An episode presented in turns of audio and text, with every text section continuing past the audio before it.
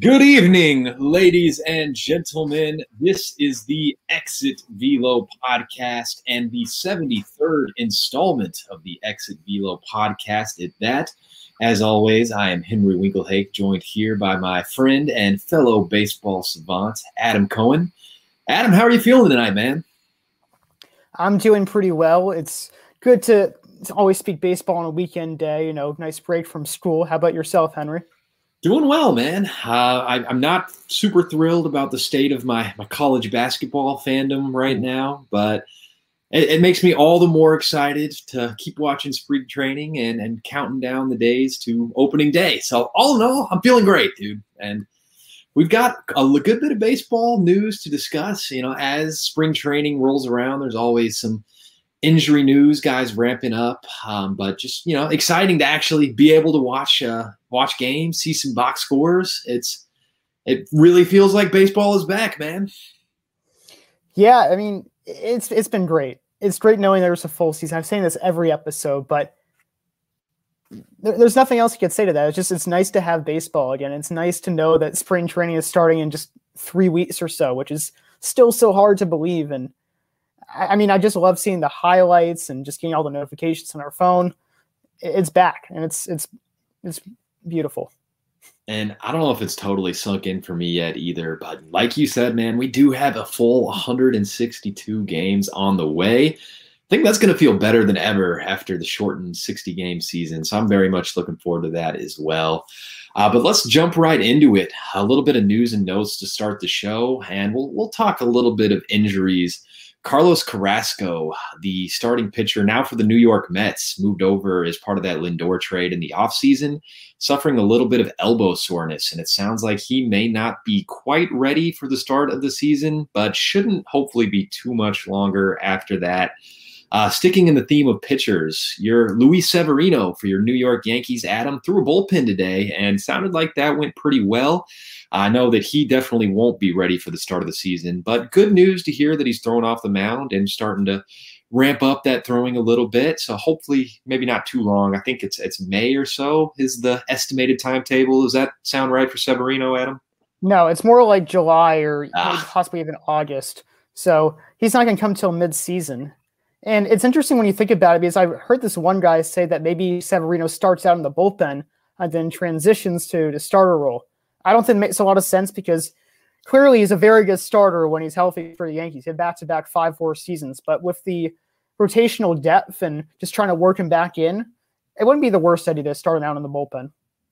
That yeah, I could see a little bit of merit to that, and you know, protect the young arm, not trying to rush him back too fast. But it is weird. Sometimes we see guys struggle where they're really in that mindset of I am a starting pitcher, and mm-hmm. then they go and try and throw in the bullpen, and it just doesn't work for whatever reason. But yeah, good to good to hear he's throwing a bullpen. I didn't realize that they're still looking at um, possibly July or August for him, but hopefully bullpen throwing keeps going well and we see him back because baseball is better uh, when we have stud pitchers back and at full strength and see the game as competitive as possible. And speaking of stud pitchers working their way back, I think that's a good segue to Shohei Ohtani, who threw another uh, start today in spring training and did not look quite so studly. He actually got shelled, and that's that's kind of the second outing in a row. Um, the strikeouts were still there. He struck out four batters across two and a third innings. So the stuff was looking decent, but he did give up five earned runs. And I know it's spring training, so we don't want to totally sound the alarm and freak out. I think the most important thing still is that he's healthy and looking pretty decent, but the stat line doesn't look decent. Or is it okay to freak out about that? Or what are your thoughts on Ohtani, Adam? it's okay to be concerned because again, it's spring training. And personally, when I'm watching pitchers back in spring training, I'm looking at their stuff.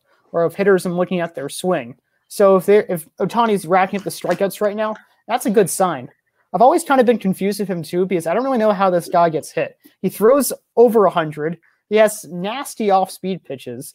I don't know how this guy is getting shellacked in two consecutive starts, but you don't you can't really know until the season starts, of course it is weird for a guy who has nasty stuff like that. It doesn't make sense. I don't understand how anyone scores three runs on him, let alone five earned runs. But I, I think I'm with you too that it's spring training. I'm not going to try and read into it too much, and that the stuff looks good and that he's healthy is is ultimately the thing that matters the most there.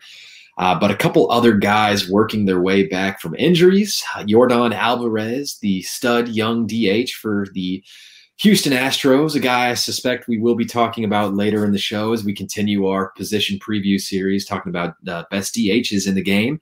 He's supposed to be making his spring debut tomorrow. He's coming back from double knee surgery in the offseason, which, yeah, not great uh, for what a 25 or so year old top prospect. Not how you want to start your career. But if there was a position who can handle such a surgery, I mean, DH is probably the place to be, but you still got to run the bases when you hit as much as Jordan Alvarez. Uh, but Cody Bellinger working his way back as well. He had offseason shoulder injury, uh, shoulder surgery, I should say, from celebrating a home run in the World Series. You know, one of those big, like, uh, like I don't know what to call that, but it's like an arm bar or something. Yeah, it's something like that. But that actually led to uh, shoulder surgery for him in the offseason. But he's supposed to be making his debut Tuesday. So exciting to see those guys back. Is is there anything in particular you're looking for uh, in either Alvarez or Bellinger as they get back to field action, Adam? I guess I want to see at least Alvarez. I want to see, and I guess Bellinger too, for that matter. I want to see what their pop looks like because in Alvarez's case, I know hitters they get their power from their legs, and maybe not so much the knees, but it's still an important part of your legs, of course. So we got to see how this how he's doing, and when he's healthy, he's one of the best hitters in baseball. This guy hit 27 home runs in like 87 games in his rookie year campaign. People always think he can hit 40 home runs too, and FanGraphs a little lower than him right now. They say around 30 because, again, he's coming back from uh, arthroscopic knee surgery on both of them. And then with Bellinger too, sometimes you could have a bum shoulder, and I think this happened with Judge a couple of times. But your power gets sapped a little bit. You're a little bit wonky for a while. So least a good sign that he's going to get some starts in spring training. Hopefully, he can figure that out. Yeah, definitely good to be able to ramp up that activity now, not you know get in at the right at the beginning of the season or even a couple weeks after, and then you know not have any power in your swing. Try and work your way back, figuring things out in the middle of the season. Good to get a little bit of spring training tune-up time, but definitely I want to see how those guys look in the in that spring training action want to see Alvarez run a little bit. It's it's I can't imagine coming back from double knee surgery. And granted, it, it wasn't you know super major procedures or anything, but it's it's still knee surgery on both knees. So be interesting to see uh, both of those guys. But moving on, uh, we had a couple. Uh, we had some news break a few days ago that Yasiel Puig allegedly uh, committed sexual assault uh, against a woman in a bathroom at the Staples Center. That's the where the Clippers and Lakers play basketball in Los Angeles. Uh, he allegedly followed her into the bathroom and uh, just like pinned her up against the, the, sink or something. It was a pretty graphic to read, um, but really just just not great news to hear, disheartening. Um, but you think too what it means for Puig's career? He was a guy who was already struggling to find a job, uh, and not to not to jump the gun. I mean, there is going to be an investigation, and and I don't want to you know pronounce him guilty without knowing all the facts yet. I'm just kind of reporting the news as it is right now, and kind of looking at it from the angle of of what it means for his career and what it means for him playing this season. And I'm not thinking it looks all that great. This guy was already trying to or struggling to find work and it's funny too because he's around 30 now. He's he's older in the league. He's a veteran at this point. He's trying to change his image. That was kind of the goal. He wanted to like almost like coach younger players. He wants to get away from the antics. And I used to love Puig. And again, I could still love him because we we don't know all the facts about this case yet. But he was the guy who made baseball fun. He would like with the bat. He would just be doing all these antics, and sometimes it got in the way. It, it did but he's trying to change the image, turn it around, and then this happens. So what team will want to sign him at this point? If there isn't a DH in the NL, then sure, he'd be a great bet. And of course, he's a good right fielder too. He's a can of an arm, one of the best arms in the game. But it's not a good look for him. And I feel like Puig is also the type of person who he would just totally be fine with like playing the Cuban league or playing one of these Latin American leagues instead. I feel like he's he's his own person. He would he would do his own thing. I wouldn't be surprised he definitely does seem like a guy who walks to his own uh, drum beat. So yeah, I wouldn't be surprised either to see him maybe you know go overseas, play KBO or Japanese league or something. Possibly go back to Cuba as you mentioned as well, Adam. maybe I, I mean, and, and, being only 30 as well. It, I mean, I'm sure his baseball career may not be over. Um, it may perhaps in the MLB, uh, depending on how this investigation goes. But I, I, I, expect he will find somewhere to play, but not quite sure where that next stop will be for Yasiel Puig. Where we'll keep you all updated as that situation develops. Uh, but more news uh, to break this week. The MLB is going to be trying out some rule changes in the minor leagues, and there's actually some pretty exciting stuff here. Uh, so they're trying out some different rule changes across the various levels of the minor leagues.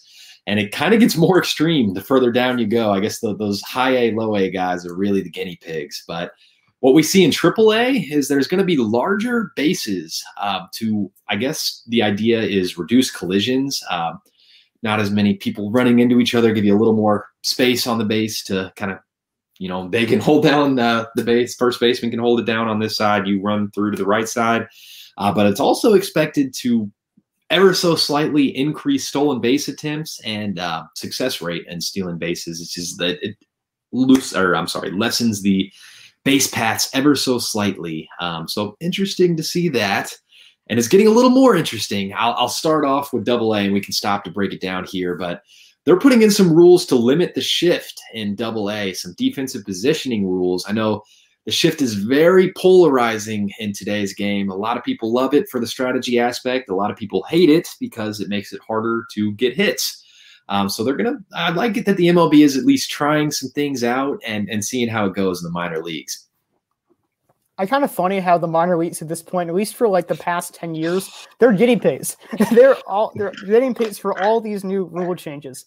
Maybe it's always been like this. I'm not entirely sure, but it seems like at least in the last 10 years where Manfred and the end of Selig's career, they've really tried to change baseball because of course it's home run or strikeout or bust at this point. I, I kind of am interested in the in larger stolen base idea because you know, a couple of feet can help. I really do not like, um, at least just going towards the bottom here in high A, where pitchers have to step off the rubber to pick off, and it's helping out more stolen base attempts or a limited number of throws you can get on pickoffs. Because let's say Billy Hamilton's on the base paths and you have about 10 pickoffs in a well, he can just run you out. He'll just keep taking crazy leads. That doesn't make any sense to me.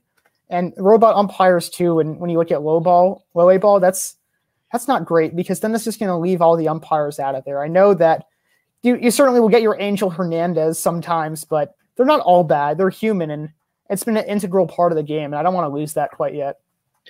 And certainly, to err is is to be human. Uh, so I understand that, and it is part of the game. It's a history aspect, and it's important to remember that those are human beings who have jobs. Uh, so you know, we don't want to completely eliminate that and, and what it means to the game. But I mean, perhaps if there's a way to go about it too, where the, the humans or human umpires are operating the robot umpires somehow, or he's like standing behind the robot umpire who's standing behind the catcher, and then the robot umpire says it's a striker ball. So I, this is again, this is why I'm interested to have the guinea pigs here in the minor leagues, see how that works out in practice, as long as it's not you know eliminating jobs or anything, but well, it could be good for the game uh, to see more accurate strike ball counts. And I guess with the pickoff thing too, it's trying to speed up the game uh, to where they're not going to be doing pickoff after pickoff after pickoff and just making the game longer. I, I, don't totally get the one where in high A you have to step off the rubber to make a pickoff attempt.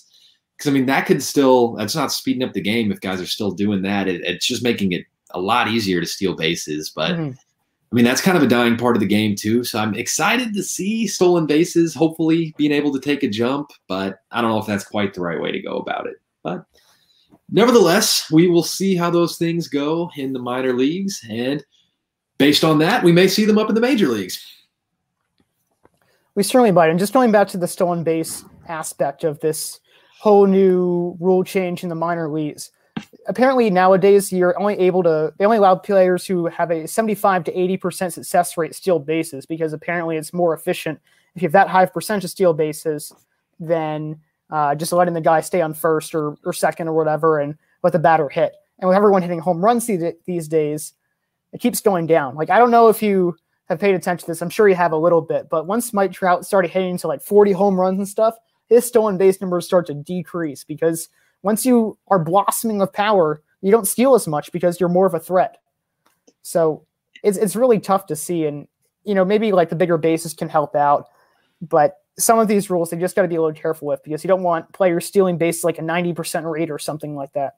Right. Yeah. You don't want to try and solve one problem and then end up creating another one. Uh, but yeah, I think the larger bases could be something that's more of a marginal effect. So maybe that's more the right way to go, and not something that like totally takes away from pitchers, uh, like you see with having to step off the rubber to make a pickoff move or limiting the number of pickoffs for that matter. So I think that's probably more the right way to go. But yeah, I, I have been frustrated by that Mike Trout stopping uh, stopping to run as from a fantasy baseball aspect. Yeah. Those stolen bases are ever so valuable, man. So I just want everybody to be stealing, but it, it, does make sense to you know go for those guys who have more of a success rate with it. So what can you do, man? The game is getting smarter. All these analytics, so I get it, but I want to move forward, Adam. And with this next piece of the show, what we're going to do is a rapid fire division breakdown. So we're just going to try and spend a couple minutes on each division, going around, just give our quick thoughts on if we had to pick right now what we think the standings will end up shaking out to be.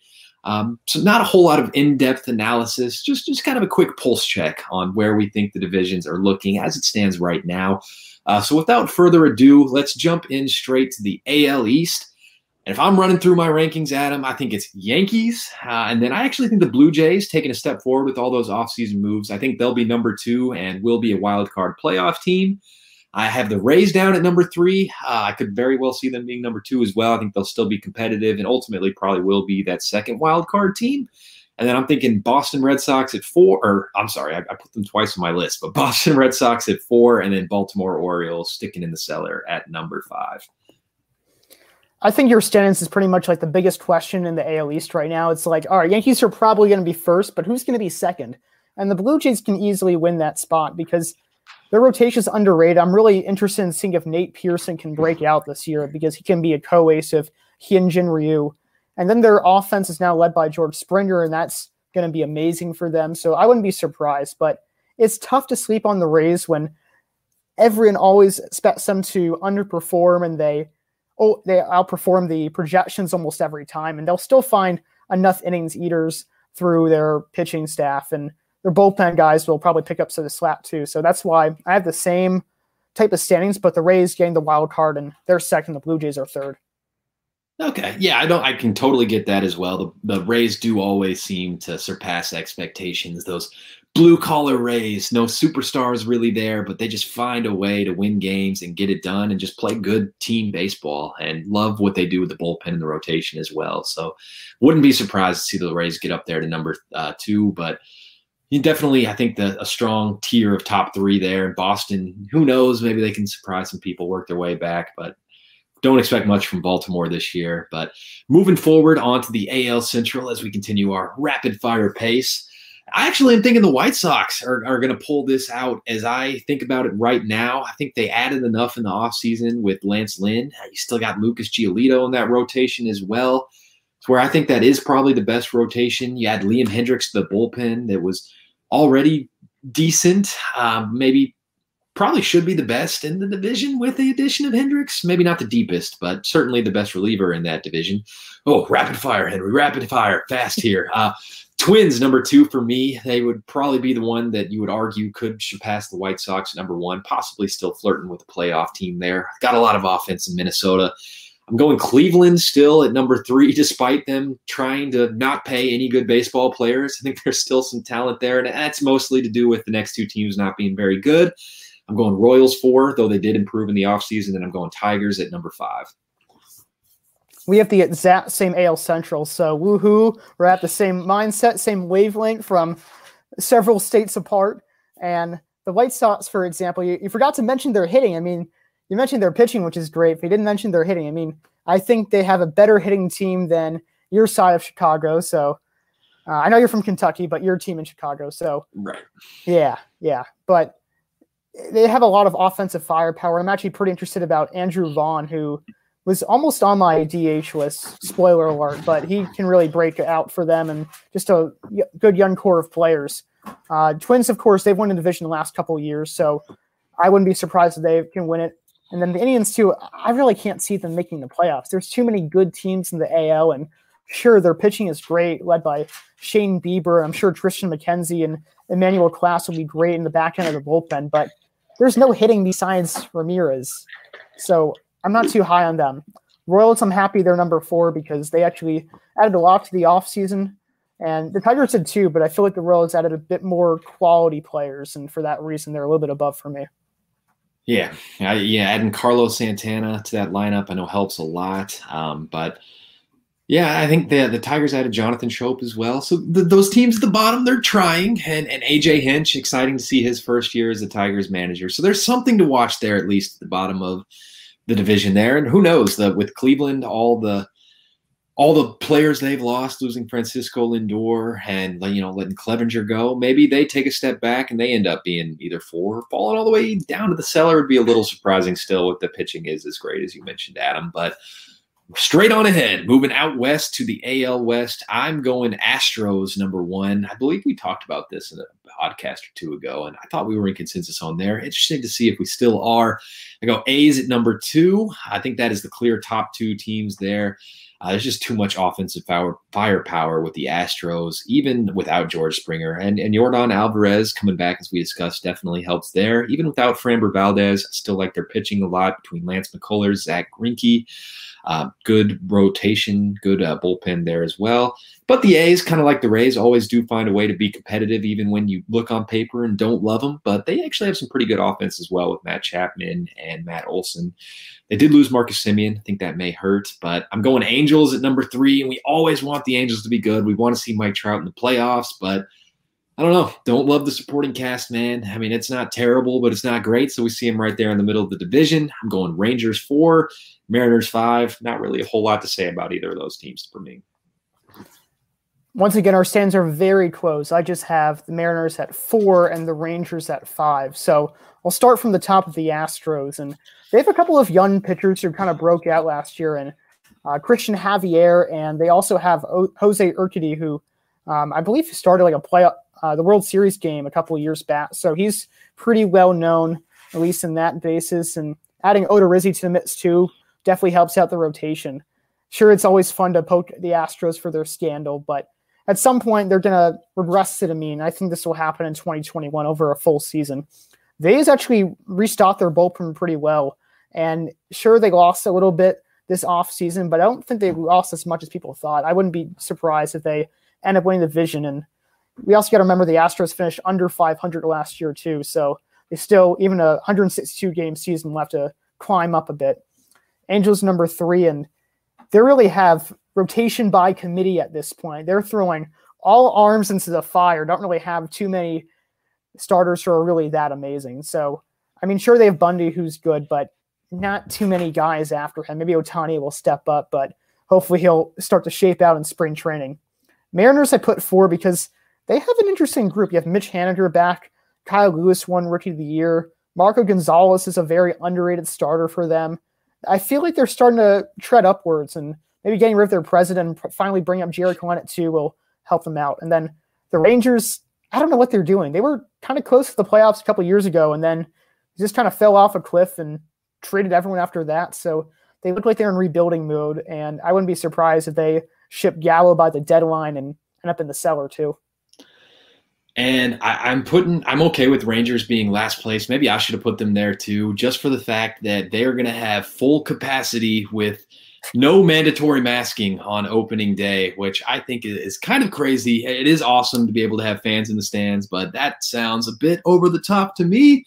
I don't want to don't want to harp on the Rangers too much. Should keep it focused to their product on the field. I just thought that was kind of wild that yeah, state of Texas, no mandatory masking anymore. Just an interesting fact there. Um, but moving on to the NL, uh, we're going to start out east, where this is a really, really intriguing uh, division. One of the more intriguing ones in baseball with that race at the top. I'm going today, if I had to say, I'm going Braves at number one. I think. Charlie Morton is going to be a great addition to that rotation. He's going to be what they wanted Cole Hamels to be last week. And then still have all that great offensive firepower between Acuna, Freeman, Ozzy Albies.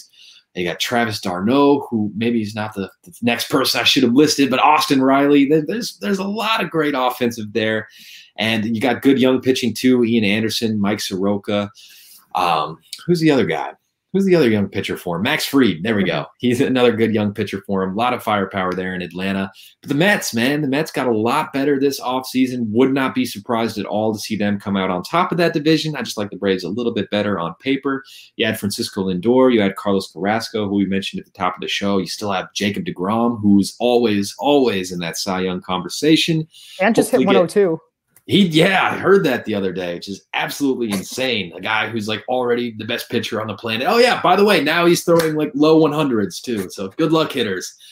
I can't imagine catching up to that. I, I still have nightmares from the way he shut down the Cubs in 2015 NLCS. That was ugly, ugly stuff, but great, beautiful stuff for him and a beautiful if you're a Mets fan. Oh, they did end up going on to lose to the Royals, but after that in the division, I'm going Nationals to improve this offseason, adding Josh Bell.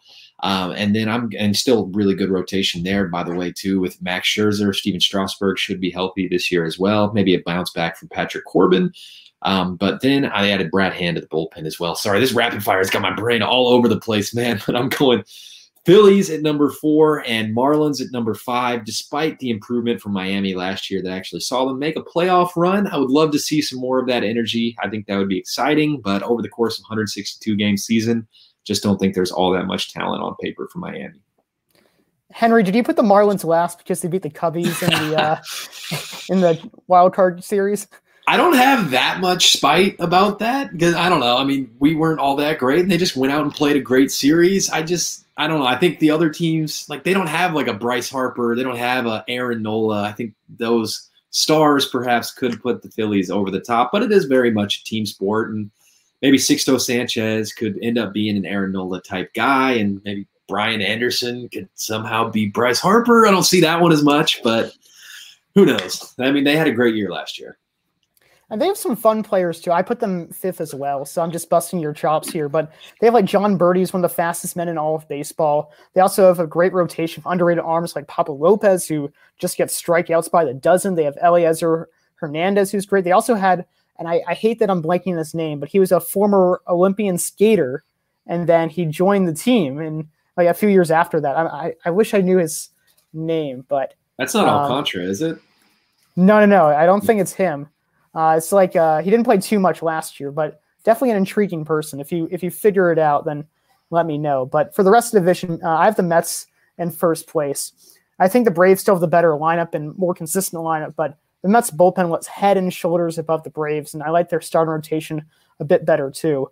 The Braves can easily win it though; they're still the team to beat. I just think the Mets are a fun pick, and I wouldn't be surprised. And maybe I'm leaning a little bit towards PECOTA, but not too much. I'm not predicting the Braves to finish in fourth. That's reserved for the Phillies, who they really haven't done too much this offseason. Maybe add to the bullpen a little bit, but it's pretty much the same team as last year. And I feel like the Nationals added more than they added Bell and Hand and Schwarber, and they can rely on their big three again in the rotation.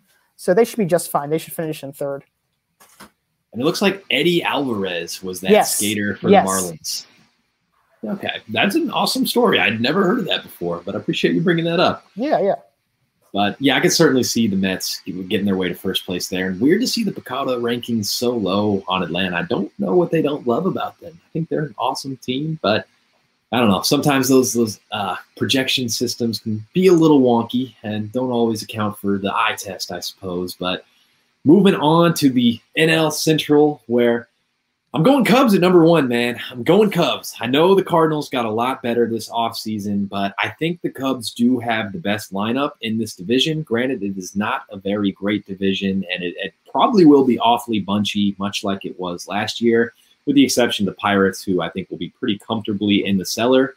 Other than that, I think you could make a case for all four of the other teams to be first place. But the reason I'm going Cubs, because I think the offense is stronger than every other team here not by a wide margin, but I think it is better, even with the addition of Arenado. And then I do think that, you know, the Cardinals have their share of rotation problems as well. You go after Jack Flaherty, it's it's a pretty dicey. Granted, he's he is better than Kyle Hendricks. I'll give him that. Uh, but I don't know. Their bullpen is probably a little bit better too. So there's a case to be made for the Cardinals. I think there's still a lot of talent in Cincinnati. I have them as number three, but Again, that's another rotation questions after Luis Castillo. I mean, Sonny Gray has been all over the place. He's been great at times. He's been bad at times. I don't trust him all that much, uh, but still a lot of offensive fireworks there for Cincinnati. So I think there's reason to believe they could bounce back. They had like really terrible BABIP luck last year. So there's a case to be made for Cincinnati. Uh, I have the Brewers hit fourth, but I mean, Christian Yelich, one of the very best players in the game. Uh, could see him elevating them a couple spots higher in the standings. And yeah, Corbin Burnes, Brandon Woodruff in that rotation. We talked about them on a recent show as well, too. And lockdown bullpen with Josh Hader and Devin Williams. So really, it's, it's a wide open division with the exception of Pirates at number five for me. I think, by the way, just before we get into the, my, or at least my picks for the I think you're giving Kyle Hendricks too little credit this you know he's unbelievable. This guy is pretty much a modern day Greg Maddux, and he's been one of the most underrated starters in all of baseball. And Flaherty had a bit of a rough year last year too. So I think the Cubs ace is a little better than Cardinals ace, but nevertheless, I, I do disagree with you pretty decently here. I think the Brewers had a fantastic offseason because after Yelich and Hiura, I thought they had no hitting. And they didn't really have too much, to be fair. But then you had at least two replacement level bats and Jackie Bradley Jr., Kolten Wong, who are going to really shape up the defense as well. Their outfield defense is probably one of the best in the game at this point. Their infield defense gets so much better with Wong, who is probably the best defensive second baseman in all of baseball. And then you already mentioned the pitching staff, which is unbelievable. So, I mean, it's a little bit, it's not the best pitching staff, but just they have some nice brand name guys in the bullpen and in the star rotation. And then Cardinals it's probably too, the best pitching staff in the division, though. I would say that. Yeah, no, that, that's a good point. It's just the back end of the rotation's a bit a bit iffy, just with like Adrian Houser and Josh Lindblom. So it's a little bit ugly down there, but they have a nice number one two with Burnes and Woodruff. And then going with the Cardinals at number two, that's because they signed Nolan Arenado. And that's really the only thing they did this offseason, but I think he's going to really translate well in St. Louis. We saw his numbers go down a little bit last year, but probably both 2020 being a strange year and also the Rockies just really doing him dirty, not really providing him with a team after signing that mega extension. So I think he's already doing pretty well with the Cardinals in spring training and should be fine altogether. number three, I have the Cubs, and yeah, I wouldn't be surprised if they go in first. I wouldn't be surprised if any of the first three teams end up in first place, but they don't have too much pitching. What's really, really thin after Hendricks at this point. And sure, they have Arrieta and I guess Almose can maybe break you out a little bit. Hope I'm pronouncing his name right, but it's going to be a little bit rough for them. The Reds too have a shot at first place as well. I'm happy that you mentioned that really bad BABIP last year, but nevertheless, they still have a really weak hitting team, and without Bauer in the rotation, who pretty much single-handedly brought them to the playoffs, it's going to be harder for them. The Pirates too, they they really don't have too many players to go off of. Their pitching staff's a little interesting. They have like Mitch Keller, and Chad Kuhl, I believe. So they they have a, a decent chance in that regard. And maybe Bryan Reynolds will bounce back too, but they're they're going to be in last place for a little while. It's tricky to name Pirates, man. Like I don't think I could get to five if I was like sitting here trying to do it. I like Brian Hayes, going to be third baseman for him with some upside, yeah. but like I definitely cannot name five Pirate pitchers. I don't know if I can name five Pirates total. I know Richard Rodriguez is their closer. I pretty much know that for fantasy purposes. I do still kind of like that offense in Cincinnati, though, with Eugenio Suarez, Nicholas Castellanos, Mike Moustakas, uh, and you know a little bit of upside in the outfield as well. Maybe Nick Senzel, Jesse Winker, guys who could produce at a decent rate. Uh, Joey Votto actually just got COVID. Uh, I don't think he's all that great anymore, but wishing him a good recovery. Uh, yeah, I shouldn't say a mean thing about him right after talking about him getting COVID. Most important, we're wishing you a speedy recovery, Joey Votto, get back to full health and get in that Reds lineup and still an amazing on base percentage guy, even if the, the bat isn't quite what it used to be. But a lot of different outcomes we could see in that NL Central. That'll be an interesting race to watch. Maybe not a whole lot of like World Series contenders by any means, but a lot of teams that are close to each other in talent level. But moving out west, a very intriguing race to watch that does feature World Series contenders and two of the very best in the National League. I'm going Dodgers at number one. They were obviously the defending World Series champions and rich got richer in the offseason, bringing in Trevor Bauer, the one of the biggest fishes in the free agent market. He's going to be amazing. Uh, they re-signed Justin Turner as well. That offense is, is looking great as ever with Cody Bellinger, Mookie Betts at the top. You still got Max Muncy. There, there's a lot of great hitters in there in that lineup. And then you got the San Diego Padres, another amazing, amazing team with that mega star Fernando Tatis locked up to the mega deal. You added pitching with Yu Darvish uh, and Blake Snell as well. It's going to be a really fun race to watch, man. I, I wouldn't be all that shocked if the Padres do end up coming in number one. They're a lock for the wild card at the very least. But yeah, I have them at number two in my projections. Gets pretty ugly from that point on. The rest of the division, I think, will be fairly weak. Looking at my standings, I said D backs three and Giants four, but may actually flip those. I don't know. The, the Giants showed a little bit of upside on offense last year, and the D backs kind of haven't really shown a whole lot. You got Ketel Marte, and I don't I don't really have a whole lot else to say about their offense past him. Um, but I know Dalton Varsho is a guy who's interesting in that he's like a catcher who's going to play the outfield for him, so that's cool. But Zach Gallen, a good pitcher for them, and I don't know. There's uh, still not a whole lot of guys on the Giants I like either, and the Rockies are kind of a dumpster fire. Looks like they're getting rid of or trying to get rid of all their good players at this point. So I have them down at number five. We'll have to see how if the Rockies will have a storybook ending to their 2021 season. because well played. yeah, yeah, I had to fit in that pun somewhere. I was, I was.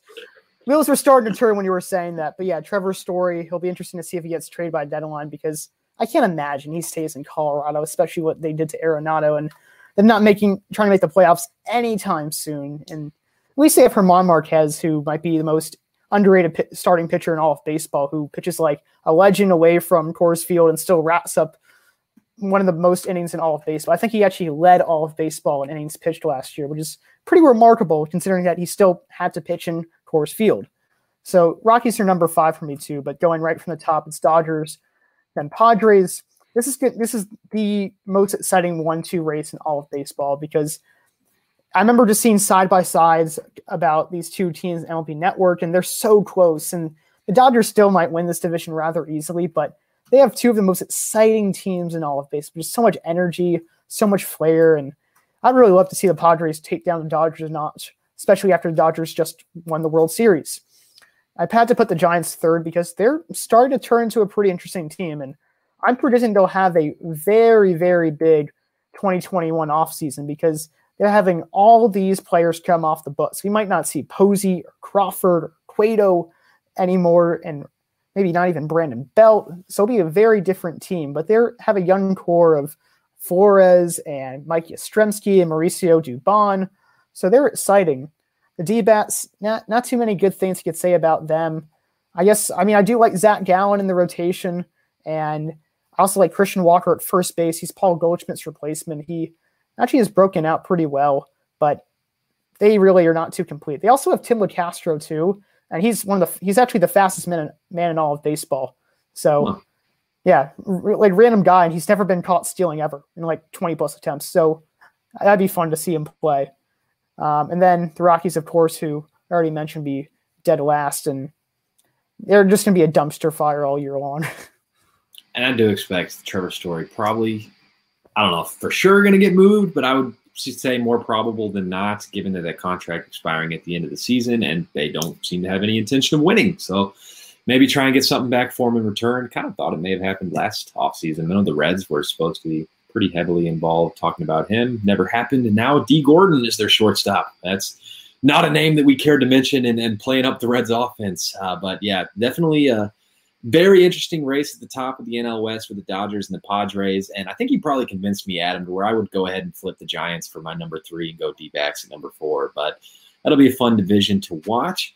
And that wraps up our division preview, our, our quick little pulse check on how we were feeling. So thank you for bearing with our rapid fire thoughts there. And we are now going to provide some still pretty rapid, maybe not quite as rapid thoughts on our top 10 DHs. And without further ado, let's jump right into the list. Number 10 for me, I'm going Rowdy Tellez, who looks to be the primary DH for the Blue Jays, who are a much improved offense in this offseason, bringing in uh, Marcus Semien and bringing in uh, George Springer. That's that guy's name as well. That, that's going to be a great offense with a lot of opportunity for counting stats, which really helps to benefit a power hitter like Rowdy Tellez, who did had an eight, who had an eight eight six OPS last year, and he doesn't have a terrible contact ability as well. Uh, he batted 314 in a short sample size in 2018 and batted 283 last year. Granted, I'm leaving out the 2019 season where he did bat 227, but he's shown that he can hit for a decent average and could get his OBP up a little bit more. He doesn't draw too many walks, but he's only going to be 26 next year. So I like some upside for Rowdy Tellez and a cool name. His name is Rowdy. You got to love that. You know, I actually got to meet Rowdy Tellez in person. I didn't know that. Yeah, awesome. it was actually yeah. When I was uh, working as a press reporter for Bat Sports Page, I was trying to interview Yankee players, but they were all caught up with reporters. So I went to the Blue Jays side, and Tellez was the uh, second player interviewed. The other one was Thomas Pannone Jr. And Tellez actually told me like this really great scoop about how Justin Smoak um, pretty much was there for him and like just helped him out like growing as a first baseman. Was like a really close confidant too because Tellez like recently lost his mother, so it was like really bizarre to hear that, especially since I was, you know, a rookie reporter at the time. Yeah, that's amazing opportunity. Get to talk to a big leaguer and one who's good enough to crack my my top ten DH list at that. Which, oh no, all, all jokes aside, sure, that's awesome. That's like a pretty high profile pl- player. So yeah, that's great to have a chance to talk to him. I'm, yeah, I didn't know that about his mom though. That's sad to hear. Yeah, yeah, very sad, but very very fun guy, very kind person too. So I'd have a little bit of a soft spot. But he also hits tanks. Yeah, that's, that's all this man does. He hits tanks, and he's he's a great DH too, especially with Guerrero at first base. So that's probably where he'll be, and he'll have some more opportunities to be in the DH role this year. And wish him all the best. I guess another player too would be Mr. 247 himself and Chris Davis. And he's had a bit of a rough going the last two years, been worth negative war according to FanGraphs, but the power still has to be there. Maybe a change of scenery in Texas will allow him to play a bit more and get some more starting time, and perhaps he can change it around. Yeah, man. I still remember the years where Crush Davis was giving us 40 home runs and 100 RBI, like year after year after year. I think he did it like three or four years in a row. So while batting 247 too. exactly. Like it was that exact average, just uncanny and very, I mean, that something to be said about the consistency there. And that wasn't really all that long ago. It was like two years ago now, and he's not yeah. not an old man by any means. So maybe the scenery change does help him out, and he can kind of recapture that lightning in a bottle with Texas. But number nine for me, I went with Franmil Reyes, uh, the Franimal Slumdog Fran Millionaire.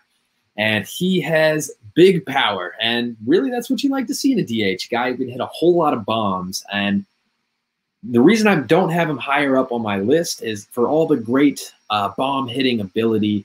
He doesn't really do a whole lot of other stuff. The the batting average usually isn't that great. I mean, although it's, it's fairly average at 263 for his career mark, but he doesn't get on base very well at all. Does not draw his walks. And whenever he was on the Padres and he really broke out, uh, it seemed like he just like exclusively hit solo shots. Maybe that was like a factor of lineup placement. So the counting stats never really looked all that great for Franmil either. Um, maybe that's a factor too of not getting a whole lot of other hits other than home runs. But I'm supposed to say good things about him, and he hits a whole lot of tanks. So Franmil Reyes at number nine.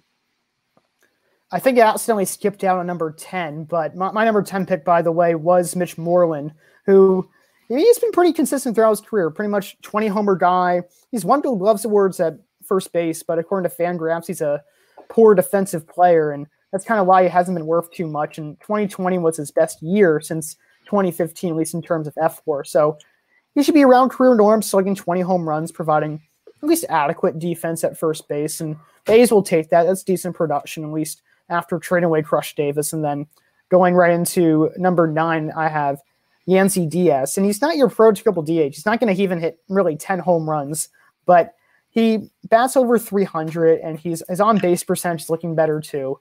So he's kind of a sleeper pick here. And I like Reyes in this mix too. It was very tough for me not to put him on the list because he does have 30 homer power, but I know in years past he's had a really low on base percentage, and I think he got some help from a very high BABIP too. So you know, perhaps he can really help out the Indians. He has the most power on the team, I would say, and perhaps he could benefit from that. And I want to ask too: Is Diaz still with the Rays? Yeah, he's with the Rays. Okay, cool. Then yeah, I mean that should help him too. Just being in a good lineup there, help help the counting stats produce a little bit. He's a guy I probably should have considered for my top ten list, but I did leave him off of the cut. Um, really didn't even think to do honorable mention for him, but I should have. So thank you for opening my eyes to that fact. Adam, number eight for me, I went with Trey Mancini. Uh, he's coming back from cancer, which caused him to miss the whole 2020 season. Uh, but he had a huge, huge breakout in 2019. He batted 291, 35 homers, 106 runs, 97 RBI, and an 899 OPS. That is insane production. That's like almost MVP level production. And sadly, it looks like he did not get any MVP votes for any MVP consideration for that huge season. But that's an amazing stat line and a guy who's always had really good power plays in a great ballpark to do so, and the batting average has always been pretty good for him as well. And he's, he's a guy who actually does draw his walks, and the OBP is pretty good. So I love me some Trey Mancini and definitely rooting for him. A feel good story coming back from cancer. Wishing him all the best in this 2021 season. I actually have Mancini a little bit higher on my list too, and it's just a really feel good story. The entire Orioles team has been really, really supportive throughout this entire process, as you would expect. But they've like signed this giant poster for him. The fans were greeting him so warmly when he returned. It's just someone you want to root for. And he's also the best Orioles hitter, hands down. I mean, I don't care if he regresses a little bit from his 2019 season. There's no one better than him in that lineup. And sure, maybe not won't replicate it right away. That was 35 home runs and 97 RBIs and a very poor lineup, but he's he's a solid hitter. So yeah, he's a little bit higher for me, but my number seven is actually Reyes himself. And as I was saying, his BABIP was stupidly high in 2020. It was 355, and the average is around 300. So he's gonna go. His batting average, is, you know, through the through the shoot, and he, his on base percentage might be even under 300 because that's where he sits around his career. And he his ISO did take a bit of a regression in 2020, but he should at least bounce back in that regard. Still a 30 homer threat, and probably will back up Jose Ramirez in the lineup. So perhaps we'll have some more chances to cash in on RBIs. That's a good point there, too. That it's not a great lineup in Cleveland, but being in the heart of that lineup, still going to get a lot of plate appearances and hopefully get some chances to bat uh, when guys actually are on base. The few good hitters that they do have at the top of that Cleveland lineup. So, yeah, I'm interested to see Franmil this year as well. And I think, yeah, I mean, the home run, the powers are, are is going to play regardless, but let's see if he can improve those peripheral parts of his game as well. Uh, number seven for me, or is this six? I'm sorry, I got caught up on my list. Uh, looks like it should be number seven for me. I'm sorry. Jorge Soler, the man of the sun he is a guy who has all the power in the world as well. It's kind of a common theme for my my DHs here. I like DHs that hit tanks, man, and Jorge Soler does 48 of them to be exact in 2019. There's a lot of swing and miss in his game as well. He led the league in strikeouts that year with 178 of them, but that was really his first chance to be a full time player after being kind of a platoon guy. Uh, but he played all 162 games in 2019. You saw the power was off the charts and a 265 batting average that year as well a 354 on base percentage was pretty awesome. A 922 OPS. Just run through all his 2019 stats while I'm at it. He did struggle a little bit last year with a 228 batting average, but that's a small sample size, and he still hit eight homers, which pace out to like 25 or so. So a little bit of power decline, but still, I mean, he's got 48 homers in that bat. We saw it as recently as 2019. Actually, Soler is much higher on my list. So I'm a little surprised to have him this low because there's not too many like really good DHs in the American League and just someone who can really just hit bombs, as you said, in Soler. He paced the AL when he had 48 home runs and – he also had a bit of a down 2020, of course, as he mentioned. There are definitely some red flats, though. I will admit his strikeout rate jumped very high in 2020. I think it jumped to around 34%, but power potential is there, and he's only 29. So definitely some reason to think that he'd be higher on our list. And then going to my number seven pick, I have Trey Mancini here, and he won't be DH the entire year. That role might return to Chris Davis if they still try to have him in the lineup. I imagine they would because they still owe him so much money. But for the time being, at least, Mancini will hold down the DH frame. Maybe he's a bit of a worse defender than Davis. I'm not entirely sure. Still get some reps there when he's back.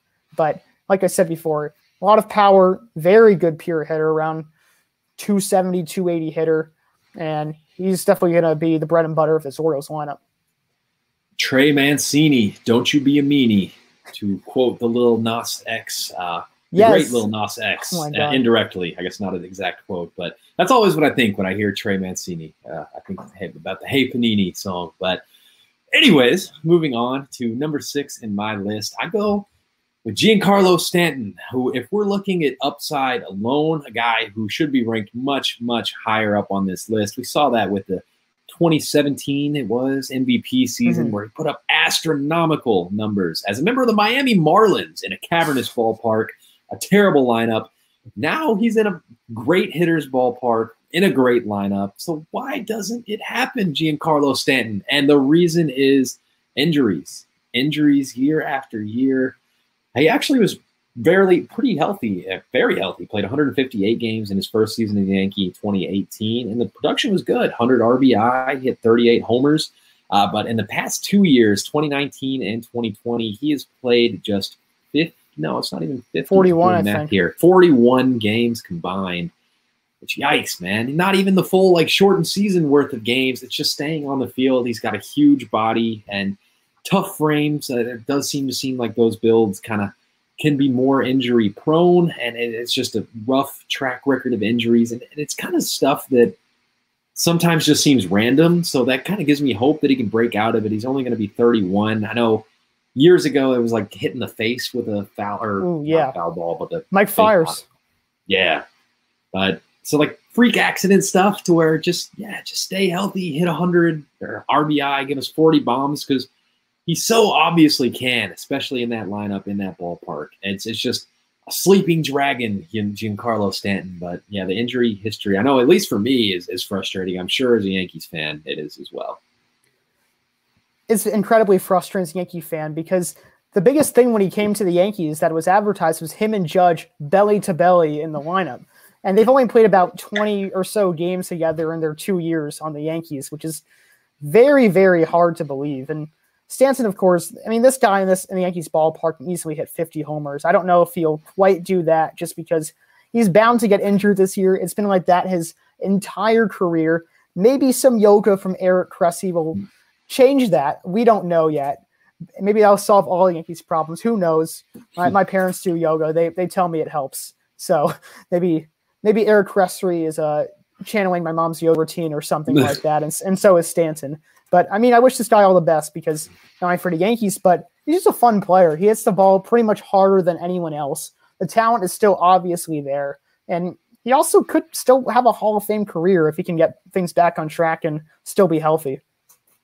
Yeah, it's really all health for him, man. Like there's there's no doubting the upside. There's no doubting the power. Even a couple days ago in spring training, I think he hit like a Yeah. 450 foot bomb, something like 115 exit velo or something. Hey, exit velo, the name of the show. But dude hits crazy hard baseballs and just to stay healthy and yeah, rack up those statistics, and this man will go to the Hall of Fame. For sure, yeah, he's he's a fun player to watch, and I also just love his stance too. Like he- he's just a he's he's a hilarious guy. I love his Instagram captions, but like his stance too is just wide open, and then he just steps in and just like hits hits beams, and it's just perfect for Yankee Stadium too, especially with that short right field porch that as a righty he's able to take advantage of pretty easily. He seems like he could hit 60 home runs if he just gave us a full, like, healthy season in Yankee Stadium. It's, it's gonna happen one of these years, man. Hope so. You're you're making me believe in him. Yeah, I, I mean him. I just want to see him and Judge together for like, like I know. Yeah, you said that was like supposed to be the the feature of the lineup. Them two together, the Bash brothers. And if we see that for a significant amount of time, that would be unstoppable. Yeah, that would be that'd be amazing. And I, I don't know if I mentioned it as clear, but Stanton was also my number six pick, of course, and for for all the reasons that we listed. Okay, so that was number six for me, number six for you. A little bit of agreement there, but number five for me moving forward, a guy we discussed earlier in the show, it's Shohei Ohtani, a potential two-way superstar. And this is kind of cheating because I get to like use his pitching stats in this spot as well, I guess. Uh, but he's he's a pretty good hitter too. He's a career. Um, I'm sorry, he's a career 843 OPS. We saw that be as high as 925 in 2018, his first season with the Angels. It didn't hit really all that great last year. It was 657, but So that kind of drags it down a little bit. He was an 848 OPS guy in 2019. So the bat's been awesome. He hits home runs, he steals bases, he hits for a high average, other than 2020. And then he also pitches, by the way, which even if that's not great, I know that the health is a little bit of a question there on the pitching side, but he has the potential to be the Japanese Babe Ruth. And it's he's still a young guy, only going to be 26. So maybe it doesn't necessarily have to all click together this year for Ohtani, but if it does, we are talking crazy war potential, getting it both from the plate and on the pitching side. I forgot about the war for him. That's so funny because like imagine he's like a two war player from like hitting and pitching. That that'd be so cool. And like that's certainly possible in his future. And I think one of the reasons why he didn't succeed at, at all pretty much last year was I mean the power was still there, but he also like tore his UCL, and that's why he couldn't pitch. So that must have sapped his hitting ability at least a little bit. And in spring training so far, I think there was this one clip of him hitting the ball over the batter's eye in center field. So all the tools are still there. Even pitching wise, still throws 100. It still gets up the strikeouts. He's a great guy, and he's a little bit higher on my list. But no, uh, coming at, at, at number five for me is JD Martinez. And he just seemed like he found some bad luck in 2020 from BABIP and he also decreased in power, to seven homers in 54 games and just a 175 ISO, which I believe is slightly below major league average. Just a lot of things didn't go right from decrease in exit velo, low walk rate, higher strikeout rate, and he only had a 680 OPS. He was actually, I think, even worth negative war last year, torn to FanGraphs. So I know I'm throwing a lot of stats at you, but he also was just one of the more consistent players over the last five years or so, and he can really rake. And I think the Red Sox line will get a little better this year, just of the type of talent that they're bringing to the table, and maybe Bobby Dalbec will break out as well, get protection. So he should return back to normal, and that's why he comes at number five for me. I mean, I would believe it that he was a negative war player last year with a 213 average, a 291 OBP, a 680 OPS. It's pretty much career lows across the board for JD Martinez. But I'm willing to kind of throw that out and, and believe in the track record of the guy he's been for the past three, four years. Previous to that, he's been amazing as a Red Sox, like a perennial 300 hitter, giving you 30 to actually more than that, like 35 to 40 home runs typically, and 100 plus RBI. And I do think that lineup as a whole will bounce back to help the counting stats a little bit. So I have JD Martinez a couple slots higher on my list. Number four for me is a guy who I was a little confused whether or not we could include him as a DH, but I just went ahead and went for it because roster resource had him there. So I was going Austin Meadows, uh, who I think will be mostly most the, the primary DH for the Rays. Um, but he had 3.9 WAR over the last two years. is actually fourth among DHs, so that makes me feel pretty smart about slotting him at number four. Uh, but I think he's a very underrated hitter, and perhaps that's just a product of being on the Rays. But very well-rounded approach at the plate. He he walks, takes his walks. He gives you a little bit of pop. He gives you a little bit of speed. Hits for pretty good contact. He just does a lot of things well. Um, so I think he's kind of the heart and soul of that Rays lineup, and I feel pretty good about ranking him number four as long as he qualifies as a DH. Yeah, we used different websites a little bit this summer. I used FanGraphs, and they didn't have him as a DH. But I wouldn't be surprised because we were talking about this before the show. It should be Kiermaier in center, Arozarena in left, unless he has that domestic violence suspension, which is could be pending because he did have that case against him, and I know MLB is still investigating that.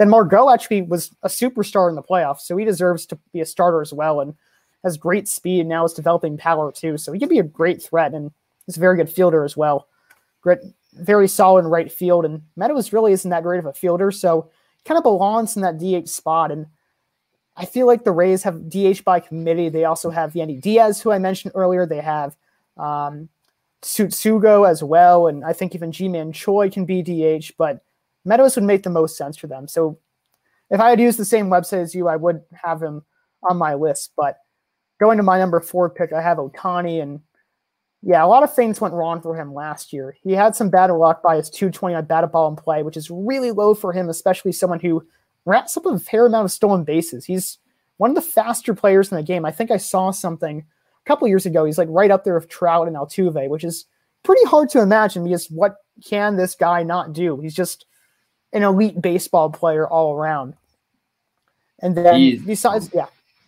I was just going to say he is, is really fun to watch and just um, amazing to imagine all the things that he can accomplish both as a pitcher and a hitter. It's, it's just great for the game. Exactly. I think Ohtani's the most fun player to watch. I think it's he's more fun to watch than Trout and Tatis Jr. because he can do it all. He literally can do it all. I want to see. I mean, if Trout were to pitch, I'd love him even more, but he doesn't, unfortunately. But so Ohtani is just a fun guy. It's something that we want to like really see become the Japanese Babe Ruth, and hopefully that can happen when he returns to mound this year. I hope so. I just hope he can be healthy for a full year. And I mean, worst case scenario, even if he's not, he, the bat has looked pretty awesome as a DH. So even if we can get him as a hitter, I would appreciate him there.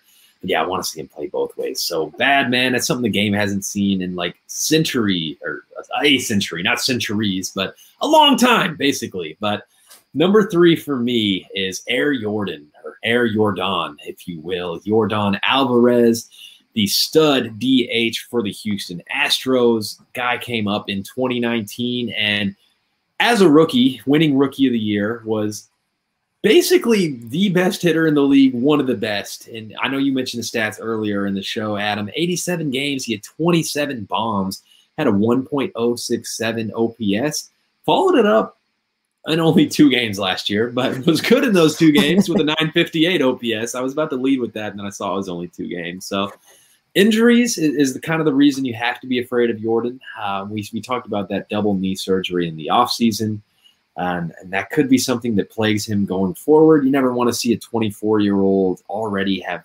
two possibly bum knees. I, I don't know if they're bum yet, but not a great sign. But hey, he's a DH. He can hit tanks and – jog around the base paths, but he's a really a well-rounded hitter. So I, mean, I think seeing some mobility would be good for him as well because he's a guy who's not just going to hit home runs, hit a whole lot of singles and doubles as well, and be on those base paths. And he's an amazing hitter. So Alvarez number three for me. He also is only 23 years old, and he uses the entire field as well. He's a very pure hitter. And if you added his minor league stats in 2019, he hit 50 homers then. He had 23 more home runs and 56 games in the minors, which is really hard to believe because he's so young, but so, so talented. And he just kind of reminds me of Juan Soto a little bit, just bringing all his talent directly into the major league level right away. And as I said earlier, his knees are going to affect him. He's a little bit higher on my list because I still have a lot of confidence in him. I still think he can be hit 40 home runs. I still think he's one of the best pure hitters in the game, and that's really saying something because there's so many good hitters. And once again, he's not he doesn't have too much major league experience. But moving to my number three pick, I have Jorge Soler, and he he's he's dominant. I think he really broke out in 2019 with the Royals, and I think that's the Jorge Soler that we're going to see pretty often.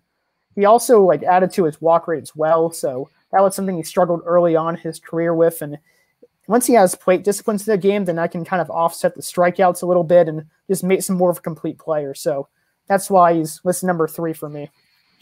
That is a great point too, Adam. That that does help to offset the strikeouts, that plate discipline, uh, taking more walks. Hopefully, help drive out the or drive up the batting average a little bit there as well. Which, if you round that out with the amazing power that he has, we are talking a dynamic producer at the plate and Jorge Soler. So, yeah, I probably should have had him up a little bit higher on my rankings as well. But I, I definitely respect the ranking at number three for Soler power. But Number two for me, a guy I know we discussed a little bit earlier, JD Martinez. And that's just betting on the track record, betting on a little bit of a bounce back for both him and the Red Sox and producing. He has 8.1 war over the last three seasons, which is second best among DH. And that is including that pretty even uh, dismal 2020 season in which we was a negative war player. So it would have been even higher than that if it was a even just a normal uh, down season for for Martinez instead of the terrible season that it was. But I'm, I'm betting on the bounce back. He's too good of a hitter not to produce. He's not that old either, so I don't think he's just done. He's he's only going to be 33 next season. And